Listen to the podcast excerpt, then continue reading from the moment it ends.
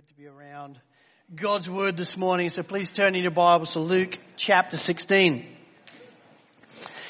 For those of you that are new to us here at Sovereign Grace, we are presently going through the Gospel of Luke together. We're just over halfway through, and this is a wonderful Gospel. This is a Gospel that is written by a man called Luke, who's actually a doctor. So he takes precision seriously in the way he goes about his life, and he's writing here a compelling narrative on the things of Jesus. He's writing it for a man called Theophilus and indeed ourselves so that we may have certainty concerning the things that we've been taught. So that we may know that Jesus really is who he says he is, that he really did do what he claimed to have done, and so that we're all clear now as his followers of what it really means to follow him. And right here in Luke chapter sixteen, we're in one of those passages where he is talking about the latter, that is what it really means to follow him. Now, when I read this, you will find this is a tricky passage, but it is a absolute keeper at the same time. And so if you want a title for this morning, I've called it The Wisdom of Generosity. I'm going to read, we're going to read together from verse one to the end of verse fifteen, and this is the word of the Lord.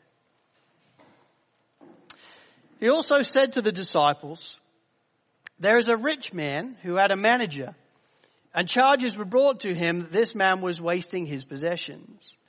And he called him and said to him, 'What is this that I hear about you? Turn in the account of your management, that you can no longer be my manager.' And the manager said to himself, 'What shall I do, since my master is taking the management away from me? I'm not strong enough to dig, and I'm too ashamed to beg. I've decided what to do. So then, what am I removed? What, so that when I am removed from my management, people may receive me into their houses.' So summoning his master's debtors one by one, he said to the first, 'How much do you owe my master?' He said, 'Well, a hundred measures of oil.' He said to him, 'Take your bill and sit down quickly and write fifty.' Then he said to another, 'How much do I owe you?' He said, 'A hundred measures of wheat.' He said to him, said to him, 'Take your bill and write eighty.'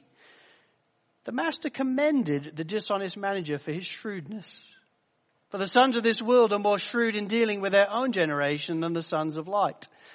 And I tell you, make friends for yourselves by means of unrighteous wealth, so that when it fails, they may receive you into eternal dwellings. One who is faithful in a very little is also faithful in much.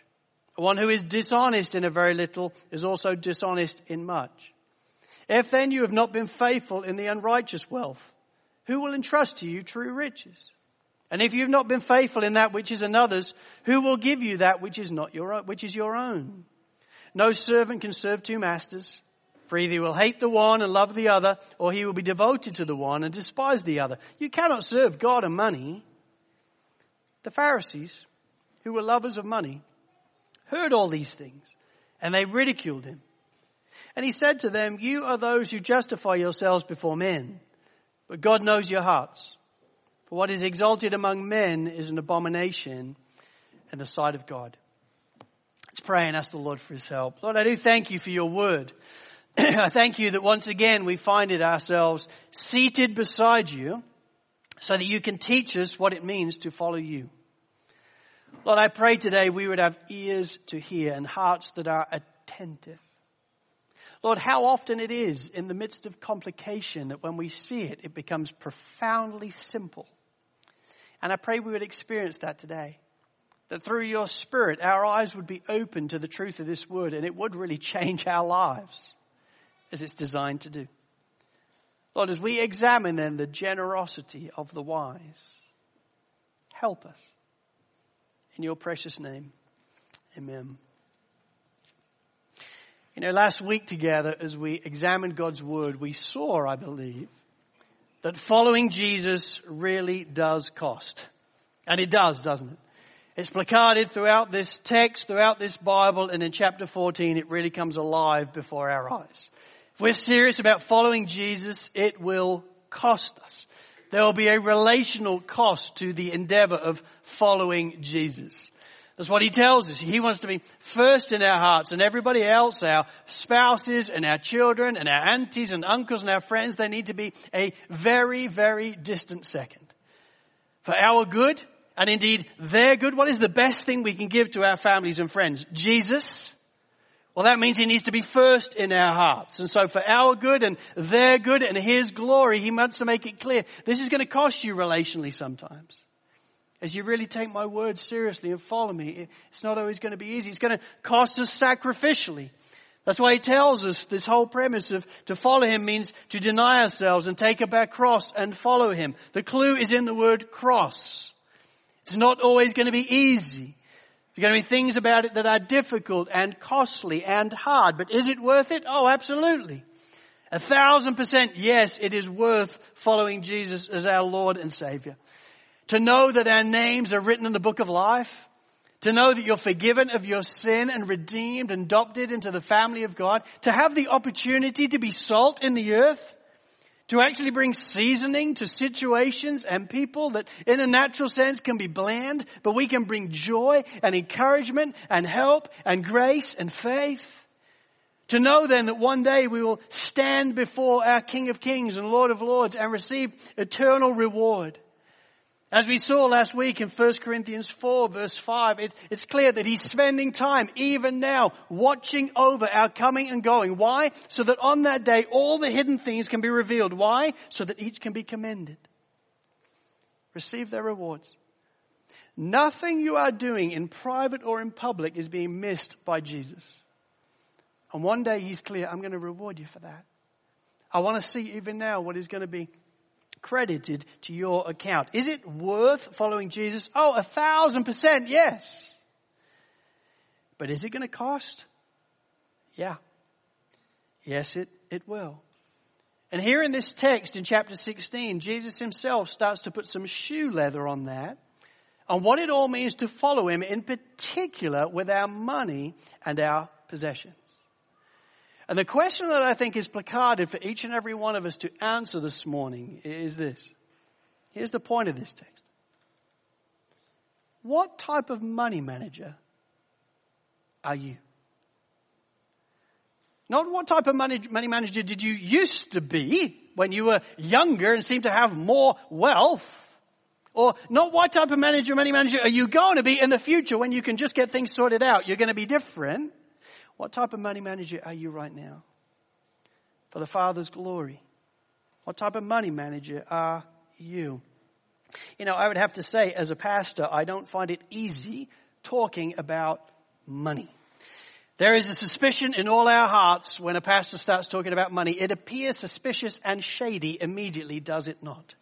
Why are they asking me about money? And I feel that. I sense your eyes burning into me right now. And yet Jesus does not feel that same embarrassment at all. fifteen percent of the recorded words of Jesus are talking about money and possessions. He talks more about money and possessions than he talks about heaven and hell combined. Out of the thirty-nine parables that he gives us in the Gospels, eleven of them talk about money, possessions, and eternity. Just if we isolate the Gospel of Luke, in Luke chapter twelve, we have the parable of the rich fool. You remember him? He understands that God's entrusted him a lot of things. What is he doing? I'm going to build a bigger barn. Why? So I can store it all up. So I can eat and drink and be merry. He's completely missed the point. And Jesus says, you don't realize that today your life will be taken away from you. What will I have done with the riches? In Luke chapter sixteen, then, we have this parable of the dishonest manager. Later in the chapter, we have the story of the rich man and Lazarus. In Luke chapter eighteen, we have the story of the rich young ruler, the one who wanted to follow Jesus but had a ton of stuff that he didn't really want to give up. And in Luke chapter nineteen, we have the story of Zacchaeus, whose life is completely transformed. And you can tell by the way he starts to give generously. It's quite clear in the Bible that Jesus isn't embarrassed talking about money in the way that we can be. And the reason for that is because to Jesus, he understands that where your treasure is, there your heart will be also. All the way through Scripture, it always teaches us that, you know what, your finances and your faith are inseparably joined. What you do with your treasure and your possessions, that reveals where your heart is. These two things are inseparably joined. It's the way he's designed it to be. It's the way it works in all of the universe. And he wants our hearts, doesn't he? He wants our faith.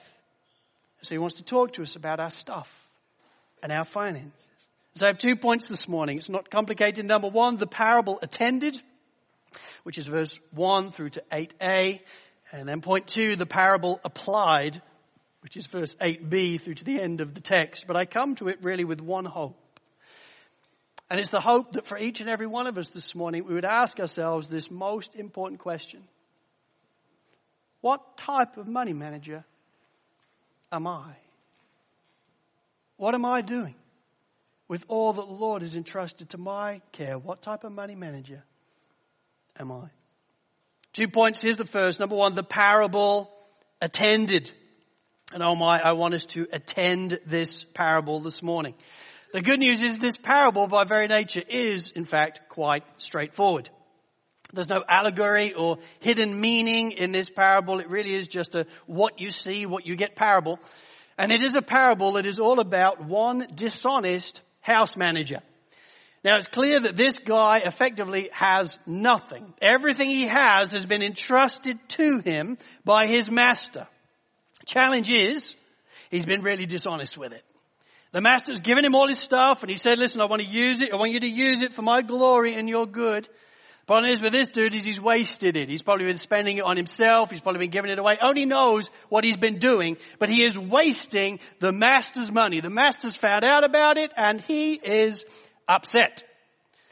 So much so that he fires him in verse two. Verse two. And he called him and said to him, what is this that I hear about you? Turn in the account of your management, for you can no longer be my manager. This man, up until this point, has been the household manager for the master. He's had all the resources to use for the master's glory, and he's blown it. He's completely wasted what the master has entrusted to him, and he's been fired. I have never been fired, but I am told it is a nasty experience. I had a close friend once that was fired. He was in finances and he made a mistake. He made a significant mistake. It wasn't overly dodgy, but he definitely made a mistake. He was fired on the spot. And the guy from like H R came and he followed him and he gave him the box and he followed him to his desk and my friend's loading all his stuff. And then the guy followed him out the building. I mean, that is embarrassment, is it not? That is the walk of shame. And that's exactly what happens to this man in this moment. He has been fired. He's been asked to leave the building. When the master returns, he wants to find no trace of him in the house. And as a result, it's quite clearly birthed some significant reflection in this man, wondering, what am I going to do with my life now? I mean, how am I going to earn any money? I've been fired, and so what am I going to do?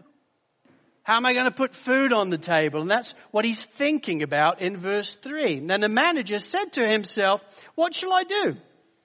Since my master is taking the management away from me, I'm not strong enough to dig, and I'm too ashamed to beg. He's wondering about, well, what next? What am I going to do now to earn money? And he's made two very quick conclusions. Well, number one, I'm not strong enough to dig. I mean, this guy's had an office job all his life. His hands are like full of fairy liquid stuff. I mean, his hands are like the, the hand of a six-month-old. You know, this guy is not strong enough to dig. I remember when our Josh became a plumber, and he had spent the last nineteen years of his life studying, you know, things at school. And so after the first week, he's come back with calluses on his hands, because as a plumber, you think it's a really good job. No, you dig a lot of trenches. That's what you do. Tell you when you're an apprentice. And so he's suffered, and he's got through it, and this is great. He's become strong. Well, this guy's not up for that. He does not want an apprenticeship. I'm not strong enough to dig, so that's not an option. And I'm too ashamed to beg. I'm not going to start doing that. And it was shameful for a Jew to beg. There was an idea in Jewish tradition that it is surely better to die than beg. So I ain't doing like a manual job, and I ain't begging. So what am I going to do? And it's then, as his mind starts to turn, that he comes up with this slippery and shady plan as to how he's going to get some friends going forward. This is what we read, verses four through seven.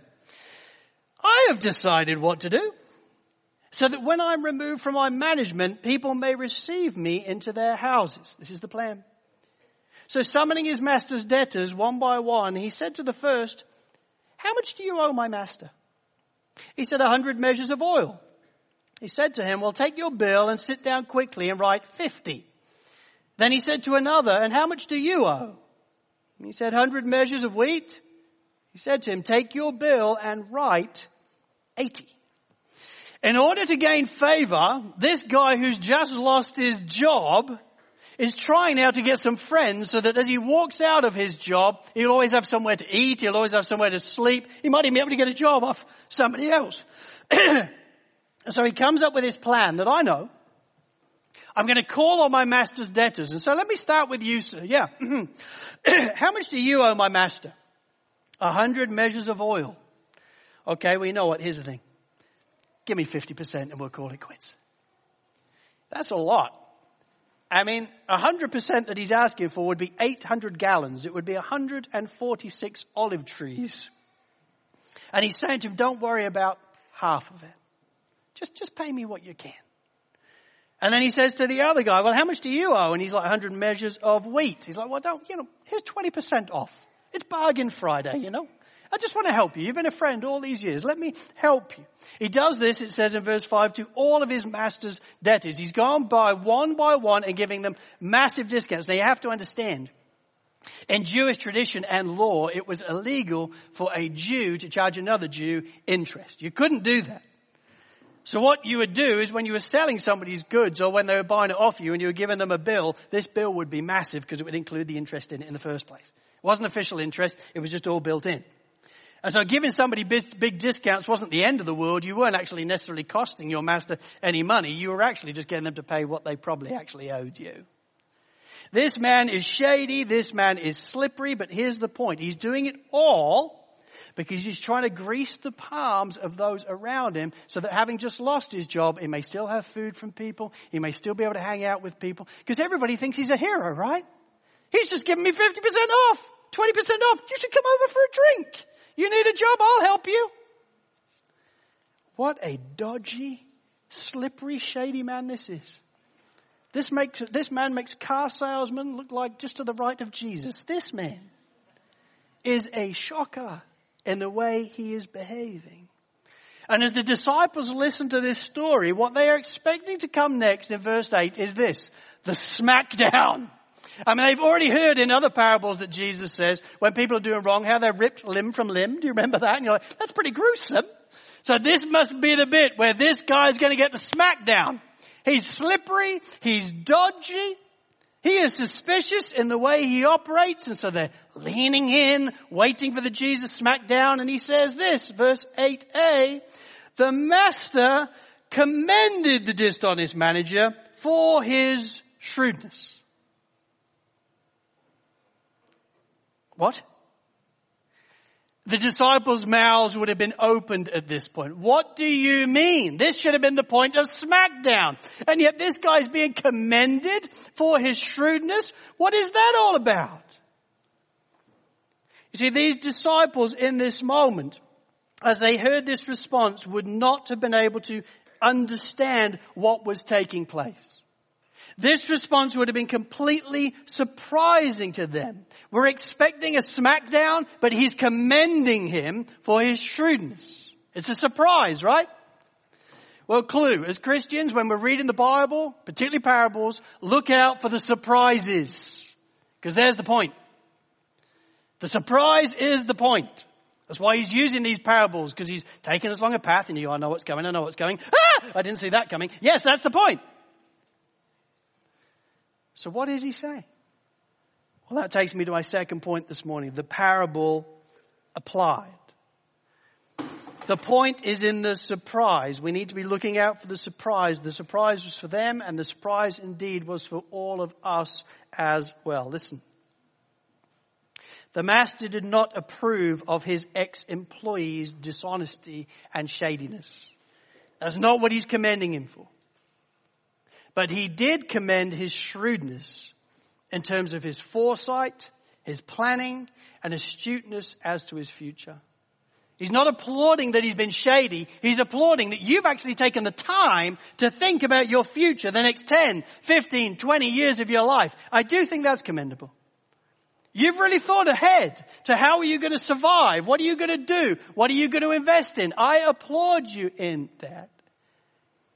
And it's just as the disciples begin to get their head around this and close their mouths on this surprise that Jesus, perhaps even with a smile on his face, begins to turn the whole story on them and indeed us.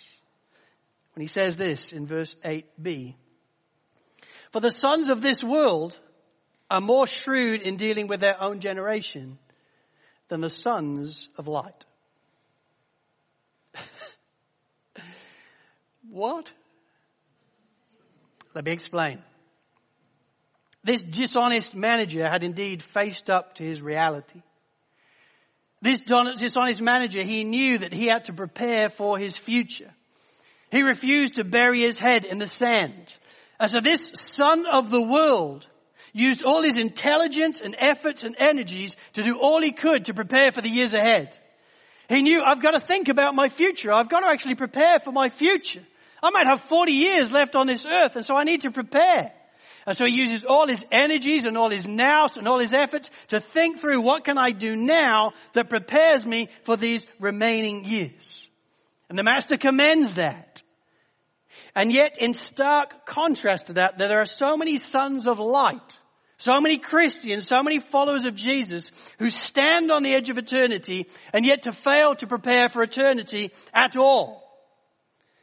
They bury their heads in the sand and live as if this world is home, as if this dot of the next forty years is all we have. And accordingly, though they stand on the edge of the great line of eternity to come, they lack any vision and foresight and energies towards it. Here's the point. This shrewd manager did well to prepare for his next forty years. He was wise in the way he prepared for his next forty years. But what Jesus is helping us see here is, as Christians, as sons of light, we would do well to prepare for our next forty millennia. Because this isn't our home. This dot of life is not all we have. As Christians, we believe we're going to live with Jesus Christ for all eternity, do we not? And what he's saying is, your friends, your unbelieving friends, plan really sharply and really, really wisely for the next forty years of your life. And yet so many Christians don't think about their first forty thousand years in heaven at all. So who's the wise one? What a clever way of talking. It's complicated when you first look at it, but when you realize what Jesus is saying is, you realize he's a genius. And so he is.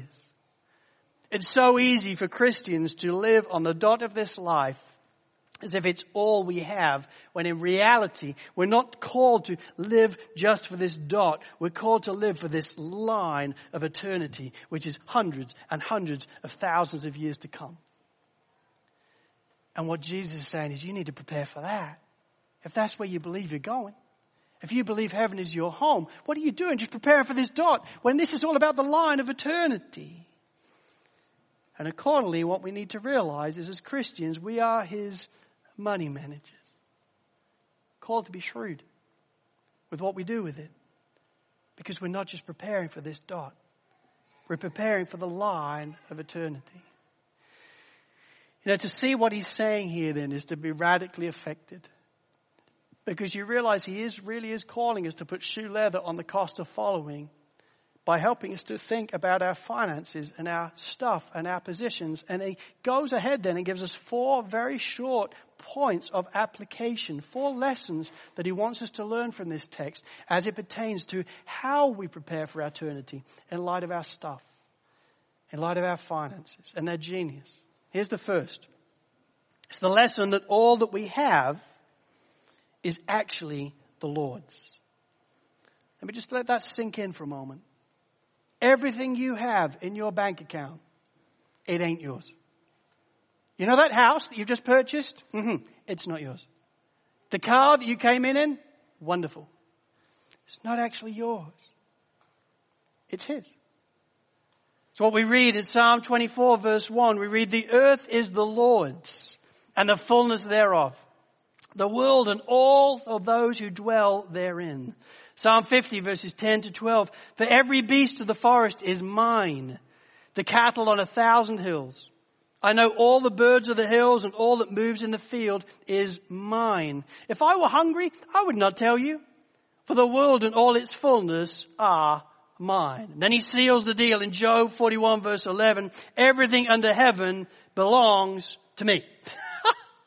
It belongs to him. My friends, as Christians, one of the things we need to understand right up front is everything we have is the Lord's. And I think it's so important to remember that, because I think we so quickly forget, do we not? We think it's mine. We think of those credit cards. It's mine. I have the money. It's mine. And he says, no, it's mine. It is not ours. It's the Lord's. What we are are his money managers, his stewards. Randy Alcorn says it well. He says, we don't own the store. We just work here. That's brilliant. You don't own the storehouse that he's given you. You just work here. You're just a money manager being used for him and for his glory. Everything we have is actually the Lord's. That doesn't mean it's wrong then to enjoy God's good gifts. We read about that in Ecclesiastes five verse nineteen. It's not wrong to enjoy some of what he's entrusted to us. Likewise, it's not wrong to own things before the Lord. We see that in Exodus chapter twenty-two and Acts chapter two. It's not wrong to own things. It's not wrong to enjoy things. But what it is wrong is to think that everything I have is mine as if I own it. Because it ain't. It's the Lord's. See, so often we find giving hard as Christians because we think we own it in the first place. Giving gets a ton easier when you realize it wasn't yours at all. It was actually his. And all he wants you to do is give some of it back to him because he kind of owns it anyway. That kind of changes the whole mindset, does it not? It's not hard to give something away when you don't think you owned it in the first place. It's really hard to give it away when you think it's mine. We become like Gollum, don't we? Mine, precious. Why are they after my money? Well, get out of the Gollum thing. It's not yours. It's his precious. And he would like some of it back, please. The first thing that Jesus is helping us see here all the way through is all that we have is actually the Lord's. It, it, it's littered throughout chapter sixteen, but it's clear through the parable even in the first place. You know, you get the idea of this manager and the master's money. Uh-huh. It's the Lord and you're the, you're the manager. That's where we begin. All that we have is actually the Lord's. And then, having helped us to understand that, he tells us in verse nine that we're to manage his money to win eternal friends. And that's the second lesson that he wants to point out to us. We're to manage his money to win eternal friends. That's what verse nine is about. Look at it. And I tell you, as money managers, make friends for yourselves by means of unrighteous wealth, so that when it fails, they may receive you into eternal dwellings. What does that mean? Well, here's what it means. Would he use this money that he's entrusted to us, along with the various treasures and possessions that we buy, that we can also tend to think of ours that are actually his, we're to use everything we have to do what? Well, to win eternal friends. So here's the point. You can't buy somebody into heaven, can you not? It's not possible. You can't pay money and they become Christians. It is not possible. We can't use our money to save people in that way. We can't buy to save people. But we can be generous with our money to advance the furtherance of the gospel. And that's his point. When you use your money wisely, both locally and extra locally, we put people in a situation by the grace of God where they can actually hear the gospel. And by God's grace, they may get saved to that gospel. And by God's grace, you may meet people in heaven that one day have you in their homes. And it all roots back to a show of generosity you gave right here. And kindness and mercy to prepare a moment for them to hear the gospel. It's genius. When he's saying unrighteous wealth, he's not talking about naughty money. He's just saying worldly money. The money that we all use here for loads of things. Use it wisely. And use it to gain eternal friends. Rosaria Butterfield, I think, says it well. She says, the gospel always comes with a house key. That's brilliant. She's talking there about this verse. The gospel always comes with a house key. When we, we when you thinking, I don't really want to open my home to hospitality. Er, stop there. It's not your home. It's God's home, and he would like you to open the doors to bring people in. Why? So they may hear the gospel. So they may hear about Jesus. So that they may experience your generosity and think, you're a really good person. I really like it. Can I come again? You can. What is so different about you? You're so much more generous than all my other friends. You know what's more generous? What's different about me? Jesus has changed my life, man. I don't just want to open my home, everything I have with you, because ultimately it's not mine anyway, it's the Lord's. We get to use what he's entrusted to us locally, and we get to use what he's entrusted to us extra locally, don't we? When we give to things like International Care Ministries and Covenant Mercies, which we're going to be hearing about in a few weeks, and Sovereign Grace Global Missions, we're giving to people that we'll probably never meet. But one day Jesus is saying there may come a day when you're walking the streets of heaven and somebody goes ahead and invites you in their home and they say, you know what? You never met me, but in part I'm saved because of you. You know that gift that you gave all that time ago? You gave it and a church was planted in this country. And through this church I heard about Jesus. I gave my life to him and now heaven is my home. Thank you. Thank you for giving that seed money all those years ago. It changed my life. It's so beautiful. And Jesus himself is saying, listen, that's what I want you to do. I want you to use your money to gain eternal friends. Use what I've entrusted to you. All the resources, that car, loan it out. That house, open your doors. That food on your table, share it with people. Why? Because that's why I've given you it. I've blessed you so that you can be a blessing to others. Not so you can keep it all. I blessed you so that you can be a blessing to other people and use it for my glory and use it to get eternal friends. What a day it will be when we gather in the heavenly realms and we meet people, maybe for the first time, and we played a part in their gospel story just through giving faith to the Lord. Friends, I want to ask you, how are you going at being his money managers in this regard? Who are you likely to meet in heaven through your generosity here? Who in your communities are you opening the doors at where they're going to look back and go, you know what? Thank you for being so generous with me. It was sitting around your dinner table that I heard about Jesus and it changed my life. Thank you for opening your home to me. We're his money managers. We don't own it. He owns it. We just steward it. So what else are we to do with this money? Well, he tells us then in verses ten to twelve, which is my third point in this lesson, that we're to manage his money to earn eternal rewards. So first up, we're to understand that all I have is actually the Lord's. Then we're to manage his money to win eternal friends. And then he tells us we're to manage his money to earn eternal rewards. That's what we read about in verses ten through twelve. It says, one who is faithful in a very little is also faithful in much. And one who is dishonest in very little is also dishonest in much. If then you have not been faithful in the unrighteous wealth, who will entrust to you true riches?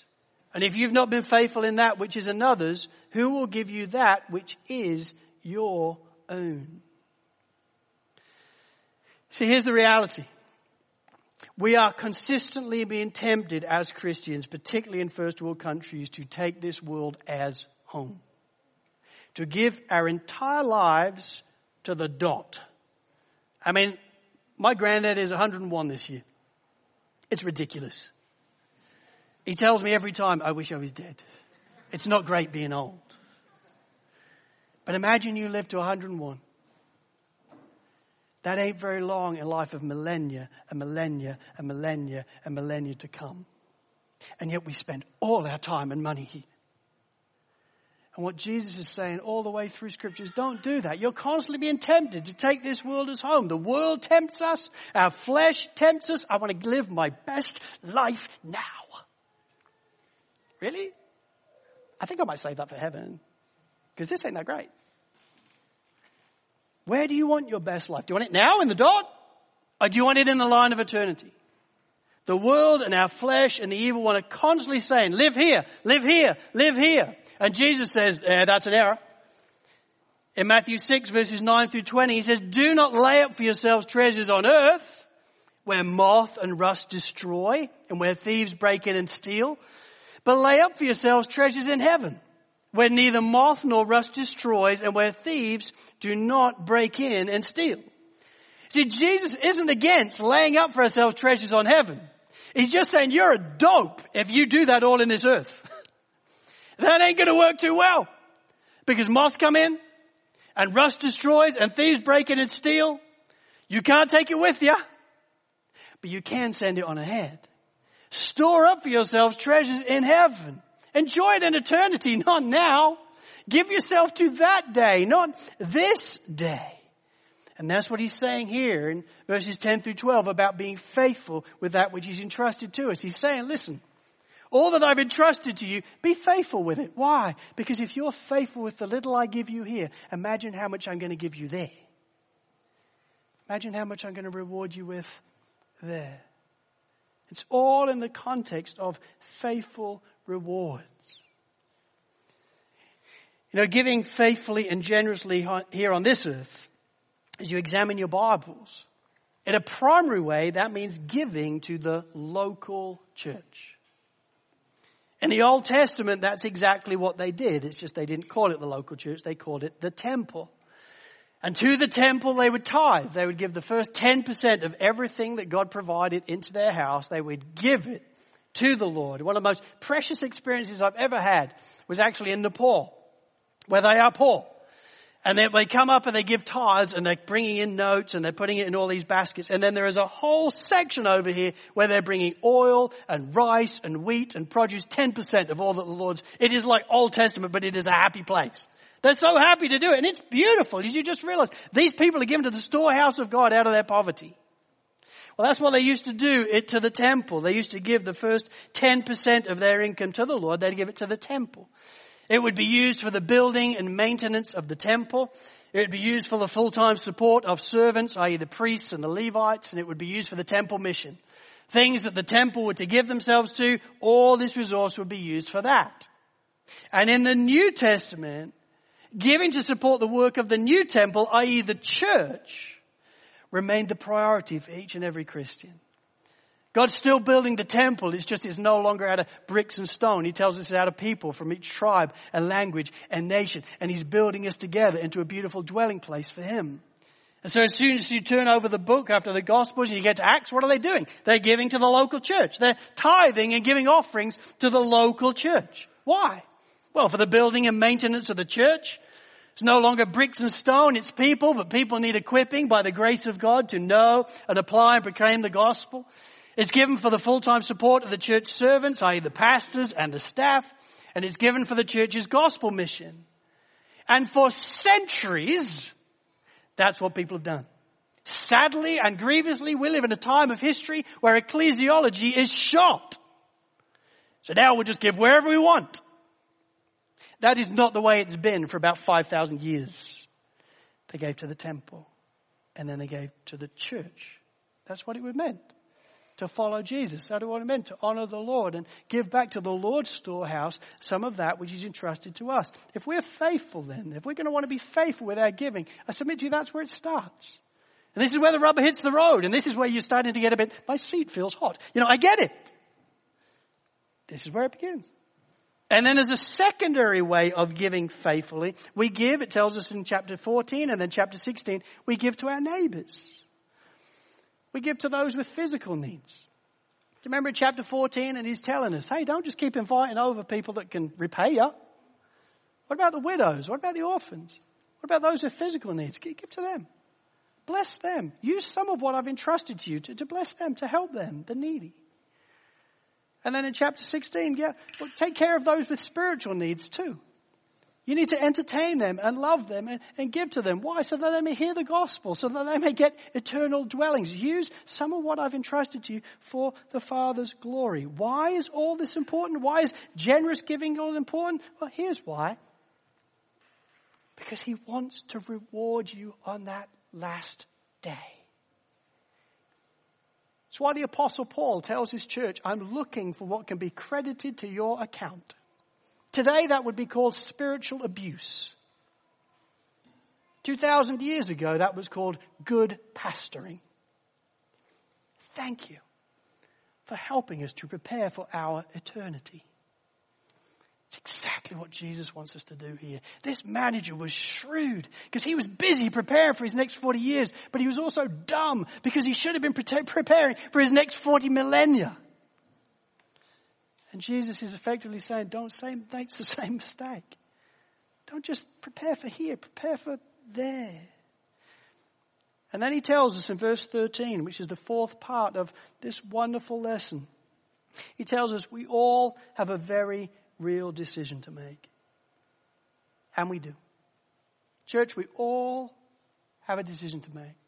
And this is what he says in verse thirteen. No servant can serve two masters, for either he'll hate the one and love the other, or he will be devoted to the one and despise the other. You cannot serve God and money. Tim Keller says it this way in, in commenting on this chapter. He says, you cannot serve both God and money, Jesus says. And yet all too often we think we can. Is that not true? We are so good at compromising. He tells me I can't serve God and money. Mm, I think you're, yeah, anyway, I'll try. Because I like the idea of both. I mean, let's be clear, Jesus, I have two kids. And I love them.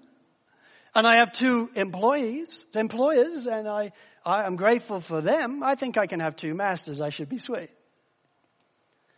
And Jesus is the maker of heaven and earth, the one who knitted you together in your mother's womb, the one who knows you better than yourself and wants to do all he can to guide you, guide you away from false idols. Says, hey, church, listen up.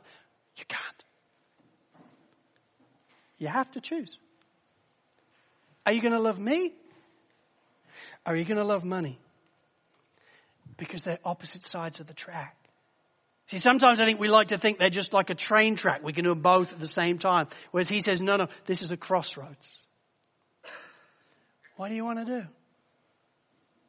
See, if we're going to follow Jesus, if we're going to choose him, what that's going to mean quite clearly is generous giving. It's going to mean understanding all that I have is not my own. It's actually his. And so I need to be generous with it. I need to be generous with the church. I need to be generous with others because I want to store for myself treasures in heaven. You know what happens then? Jesus tells us, where your treasure is, there your heart will be also. You know what that means? You're going to fall in love with Jesus again and again and again. You're going to start to think about heaven like you never thought about it before. You'll be invested in the church like you've never been invested in the church before. Why? Because your money's going there. And as your money goes there, your heart goes there. So many people are not looking forward to heaven because they don't give anything towards it. So their heart isn't there. It's like someplace in Cherrybrook or something. I don't know what's going on. If you want your heart to be in heaven, then give your resources there. That's what happens when we choose to follow Jesus, when we're devoted to him. But if we're going to be devoted to money, we ain't going to be doing generous giving. That, I'll give you like ten bucks every now and again, but that's more than enough right now. It's expensive. So instead, we, we give ourselves here. We pursue money. You know what happens? It never, ever satisfies. We always want more. We get one thing, we need another thing. That doesn't say, I, want, I need something else. And we don't realize that all this time we're walking away from Jesus all the time. We don't even realize. We just think, no, I'm doing both. I'm loving Jesus. I have no idea. No, you're right over there. Why? Because where your treasure is, there your heart will be also. You'll be busy doing all you can to build your nest right here. And it'll be all that you're excited about. But it will never satisfy you. And all the time, I think Satan in the corner is just doing this. I completely distracted them away from life. Yes, you're a Christian. Yes, you know Jesus. You wasted your life. And you failed to prepare for your future. Good one. Jesus knows that. He knows the way it works, and so he couldn't be clearer. You cannot serve God and money. You have to make your choice. And my friends, so do we. We all have a very real decision to make. The Pharisees immediately make their decision. Verse fourteen, the Pharisees, who were lovers of money, heard all these things, and they ridiculed him. You are a joke! What a ridiculous sermon, but good try, Jesus. Try again next time. What a joke. Prior to now, they've only been grumbling against him. Now they're ridiculing him. It's advancing as we go through the gospel. I'm not only grumbling, you're an idiot. They made their choice. They think everything he's saying is a load of rubbish. What a joke. Well, Sovereign Grace Church, I want to encourage you. Would we not make the same mistake as the Pharisees? All that you have is actually the Lord's. None of it. Maybe go home and look at your bank account and say to yourself, this is not mine. Walk around your house as you're pulling into the drive and remind yourself, this is not mine. When you get in the car in the car park, first things you should say, this is not my car. This is the Lord's. I'm not loaning it. Get into the habit of realizing this is not mine. We're to manage his money to win eternal friends. To use it. That's how he wants us to use it. He's the owner. I want you to use it to win friends in eternity. And he, we're to manage this money to win eternal rewards for ourselves. Not storing up for ourselves treasures on earth, but storing up for ourselves treasures on heaven. And we all have a very real decision to make whether we want to do that or whether we don't. And I can't help you with that bit. That's your choice. But I do want to ask you this. What type of money manager are you? If your group leader said to you this week, hey, this is what I'm thinking, Dave's message, oh, it's a good one. Well, here's what we'll do. Let's all bring our budget to gospel community this week and let's share it around and see how we're going. Would you die on the inside a little bit there? Or would you be like, no, that's okay. It's not my money anyway, it's the Lord's, and I think it might be helpful to get some feedback from people. It's funny, there's two things that as Christians we're really private about. Sexual intimacy and money. Don't want to talk about those things. Well, I'm not going to talk about sexual intimacy right now because there's people that that's not going to be helpful with. But money, we need to talk about that. And we should be open, I think, to talking about it in our gospel communities because it's all the Lord's money anyway. And so to have others seeing how we spend it. I'm not saying do that in gospel communities, by the way. I don't want gospel communities thinking, oh, that's a good idea. No, don't do that. But what I am saying is you... before God should be able to look at your money and think, I think I'm going all right. I think I'm going all right with how I'm using your money, Lord. Lord, help me. Help me be sensitive to your spirit. Help me understand what you want me to do with this for your glory. I'm so grateful to my wife on this. Usually when our Go Forward Fund comes up, I pray and I ask the Lord for help and he gives me a figure and I'm usually thinking, man, that's generous. And my wife does the same and she says, oh, I had a figure as well. It was just twice the amount of yours. And you're like, okay, that's... That's that's good. We'll um we'll think about that. And we always go with her um, because that's right to do. She's always right in our home. And but I'm grateful because I think she lives applying this. She really bottom line understands it's not ours anyway. Give it. Church, what type of money manager are you? I want to encourage you just in closing. Living this way, listen. Living this way does not save you. You are saved by grace alone, through faith alone, in Christ alone. When you put your faith in Jesus Christ as your Lord and Savior, he sings over you with acceptance and forgiveness and pure delight, and he always will. This doesn't add to that. But as his followers, this is something that we get to joyfully do. It's an opportunity he is giving us and saying, what do you want to do? How do you want to prepare for your first forty thousand millennia in eternity? Jim Elliot once said, he is no fool who gives what he cannot keep to gain what he cannot lose. May that be our story. Many thought Jim Elliot was very unwise. In light of eternity, he was a genius. May we be like him. Let's pray. Lord, I do thank you for your word. And I thank you for the way it speaks to us and enlightens things in our hearts. And Jesus, I thank you that you speak with such wonderful wisdom. Lord, forgive us for times when we read your word and really have not much of a clue what you mean. Thank you that as we wait on you, your Holy Spirit illuminates it to us. And when it makes sense, it dazzles us. Oh Lord, would you help us now to do the hard work of application? We're not blessed through hearing. We're challenged through hearing. We're blessed through doing. Lord, I pray for each of us. Would we tend to our budget this week? Would we tend to our treasure?